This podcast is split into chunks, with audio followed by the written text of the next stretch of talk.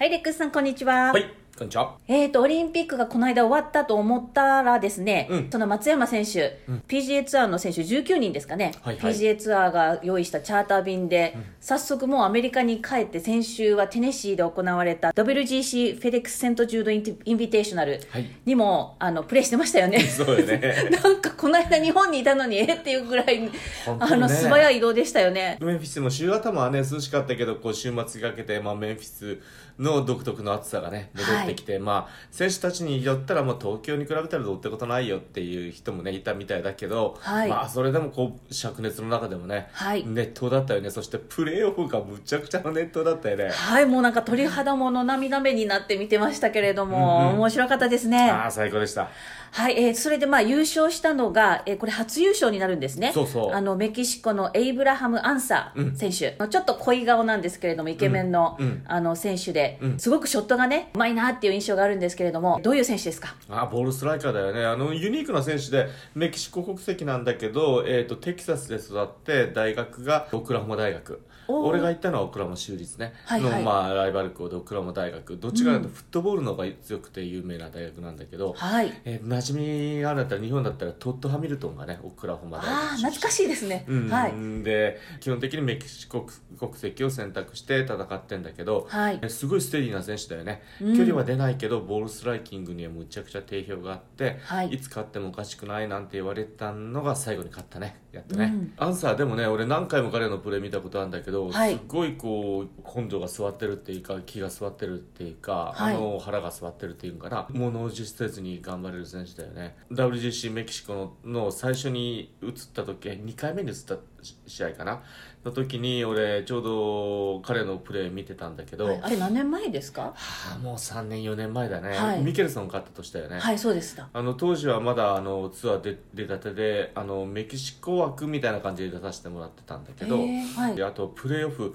えー、とパトリック・リードが勝った年のノーザントラストだから2年前かな。彼のプレーをほぼ18ホール見た時もそういうシチュエーションの中でも落ち着いてプレーしてたし、はい。スタートする前にちょうどニューヨークなんだけどあのメキシコのギャラリーが何人もこう詰めかけて彼に声援を送っててもやっぱスタートする前にそのギャラリーの元に行ってまた一言二言声かけてなんかねいろいろこう来てくれてありがとうみたいな感じなことを言いながらスタートしていくだけの余裕があるしさ、はい。いやなかなか魅力的な選手よ。これからじゃあ上位にちょこちょこ顔出してくる選手の一人になりそうですか？いやーなると思うね。あのむ昔一昔前なんだけどあのマイク・ウェア最終的にあのマスターズも勝ったあのカナダのレフティーね、はい。お俺彼見てたらいつも思い出すんだよね。マイク・ウェアもあの小柄でショットが上手くてカナダから出たんだなっていうことでこう例えばカナダで行われるような試合とかマイク・ウェアはあの特別推薦出て例えばカナダであるようなエキシビションでもあのマイク・ウェアはこうタイガーとかと一緒にこう渡り合ってプレーしたりして、はい。まあ、そういう地域性かながあるからこそこ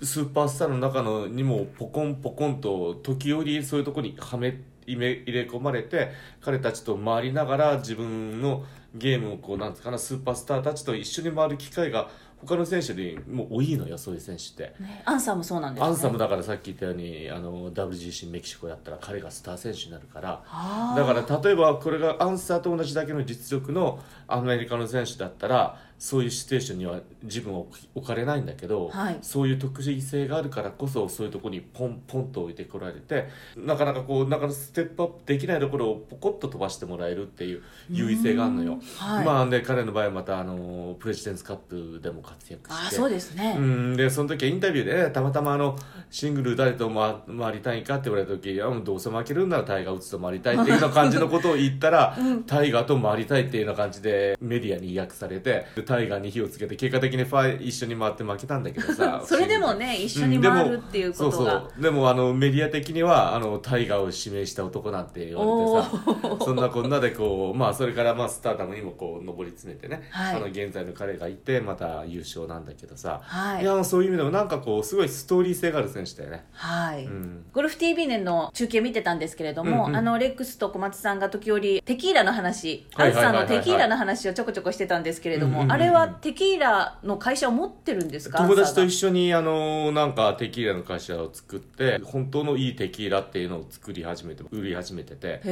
あの彼のあの帽子？はい。帽子にロゴが入ってんだけどフレッチャーアズール違う発音の仕方あるかと思って思うけどフレッチャーズール？F うん FLECHA にアズールね。AZUL か。アズール。ほうん、っていうテキーラを去年かな？去年のテキサスぐらいからこう販売し始めたのかな、え、うん、で彼はあのテキーラもう大体ロックで飲むんだって。ロック？ロックで。めちゃめちゃ強いじゃないですか。ねでも彼曰くいいテキーラだったらロックで飲んでも次の日朝7時に起きてコースでゴルフをしても全く影響ないっていう、本当ですか？で彼曰くあの、うん。他の人のテキーラの飲み方知らなくって、はい。大体他の人っていうのはこう酒をガンガン飲んだ後にテキーラのショットとかをパッと飲んで次の日起きたらもう頭がガンガンして二日酔いになるっていうんだけどそのテキーラだけをこうしっかり飲んだら次の日は大丈夫だよって彼は言うんだよね。へでもテキーラってこう勢いで飲むような感じ、まあね。ショットでガッというような感じだからさへー。でも味わいながら飲むっていうのがね彼のスタイルなんだよね。とエレックさんちょっとこれ取り寄せて飲みましょうよ。それが買おうと思ったらじ地元の酒屋に売ってなくってなんかインターネットでしか今あの取り寄せようがないんだけど200ドルから300ドルするんだよね。結構いいいねしますね。ああちょっとねあの気合い入れて買わなきゃいけないけどまあ。大きな場所例えばアトランタとかニューヨークとかの酒屋さんに行ったら売ってるらしいんだけどね。へー。まあ値段は基本的には一緒だと思うんだけど。まあそこまでね彼がこう力入れてやってんだからなんかて彼のあのまだプレーオフでのあのゴルフ見たらテキーラ飲んでみたくなるよね。ねなんかあれぐらいいいショット出そうな気がしますねね飲んであればそうそうはい、それでですね我らが松山選手がですね、うん。まあ、プレーオフに絡んでうん。2ホール行きましたけれども、はい。もう本当鳥肌ものの涙目になりそうなあね。のプレー見せてくれましたよね。ね。ちょちょっと振り返ってもらえますか、うん、あのなんといってもセカンドショットがすごかったあのプレーオフ2ホールやったんだけど最初のちょっとこうゾイシアだなゾイシアがちょっと伸びた感じのバミューダじゃなかったんだけどちょっとライがそこまでボール沈んでない状況だよね。はい。そこからあの左が池で左には行かない。あ絶対左には左回転かかんないような感じの打ち方をしてちょっとあれでも左にボールが少し出たのかもしれない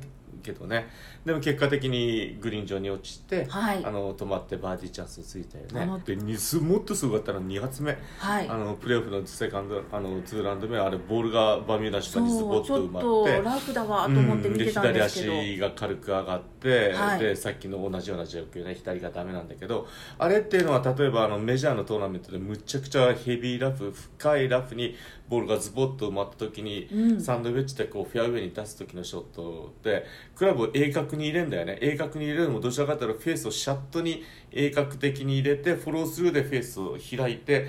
シャットオープンの使い方して鋭角に入れてシャットオープンでボールをフェアウェイにこう出していくショットなんよ。簡単そうでね。なかなかできなくて。そういう深いラフに慣れてない人がただ単にこう上からこういつも通りのスイングで上からポンと打ったらもう左にシュロッとしかいかないようなうんうん。ショットをそういうあのシチュエーションでもう難なく松山選手がこうパーンとフェアウェイに打つんだけどそれの延長みたいなショットだよね。ちょっと左を向いてクラブをシャット気味に上から入れて左に抜いてボールがこうちょっと飛ばないような感じで左から右にこう曲がってくるっていうショットをあの状況でまたラバミューダの芝の中から打ってるから、まあ、ボールにちゃんとコントロール効くか効かないかはまあかなりこうギャンブル的な要素あったんだけどさ、はい。それをあえてして。打った瞬間にあの線がピューって出ますよね、はいはいはいはい。あれが池に向かって最初いこうん。ううん線が出たので、池と思ってちょっとハラハラしたんあですけど。れってだからクラブの軌道をあのコンピューターがトラックマンか CG クワットか知らないけどそれが察知してクラブが相当上からこう左に抜けてるっていう軌道を見てそれをコンピューターでピュッて出すんだけどさ。はあ。だからあれを見たらもう出玉も左ほんでこうそこからスライスって軌道がピュッて出るよね。はい。結果的にそれ通りの軌道で飛んでったと思うんだけどさ。いやーよかっった。たあれはすごかったよ本当ねえ。ねねレックスも解説中に言ってましたけども今年一番のショットじゃないかってまあねね。何個もスーパーショットあるけどその中の一つかもしれないよね。で、うん。プレーオフでやってるんだからまたすごいよねあれはね。であとの2人がもうフェアウェイにいたのであの行かざるを得ないっていうかそういう状況だったんでしょうけど。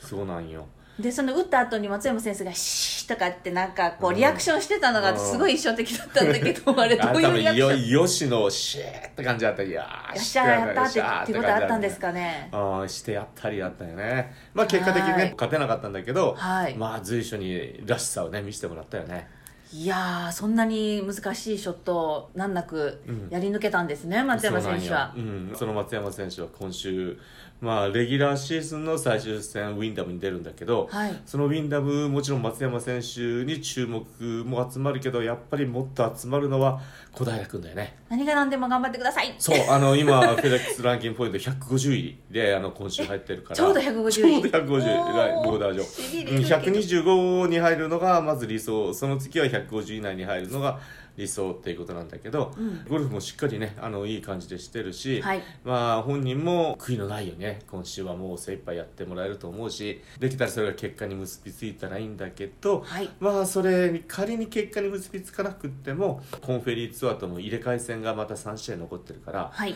それには出てくれると思うんだよね。何よりも小平選手は自分のゴルフに今すっごい自信持ってるし、はい。あの自信を持って当然っていうゴルフもしてるし、はい。えーあとは全ての面でこれ勝負事ってプラスアルファいろんな要素が待ってるからね、はい。あのちょっとした運もあるんだろうし間違いなくそれをクリアするだけのものはもうここ2年間ねすごい苦労した中で築き上げてまた自分で這い。上がってきてなんか確たるものを作ったゲームがあるからさはい。そのゲームで 頑張ってもらいたいね。はい、もうその絶好調だと本人がおっしゃってることを信じて応援してます。そうだよね。でそんなもんであの今年はそのウィンダム僕もやりたいんだけどで実は僕はね今週はあの LPGA のはい。スコットランドの試合スコティッシュレディースオープンっていうのかな、はい。そっちの解説の方になりました。ウィンダムは確か小松さんとジャックさんかな？ジャックがすると思うので、はい、えー僕はあの桜田さんとスコティッシュオープンの女子の方を担当しておりますはい、あのどちらも楽しみに、はい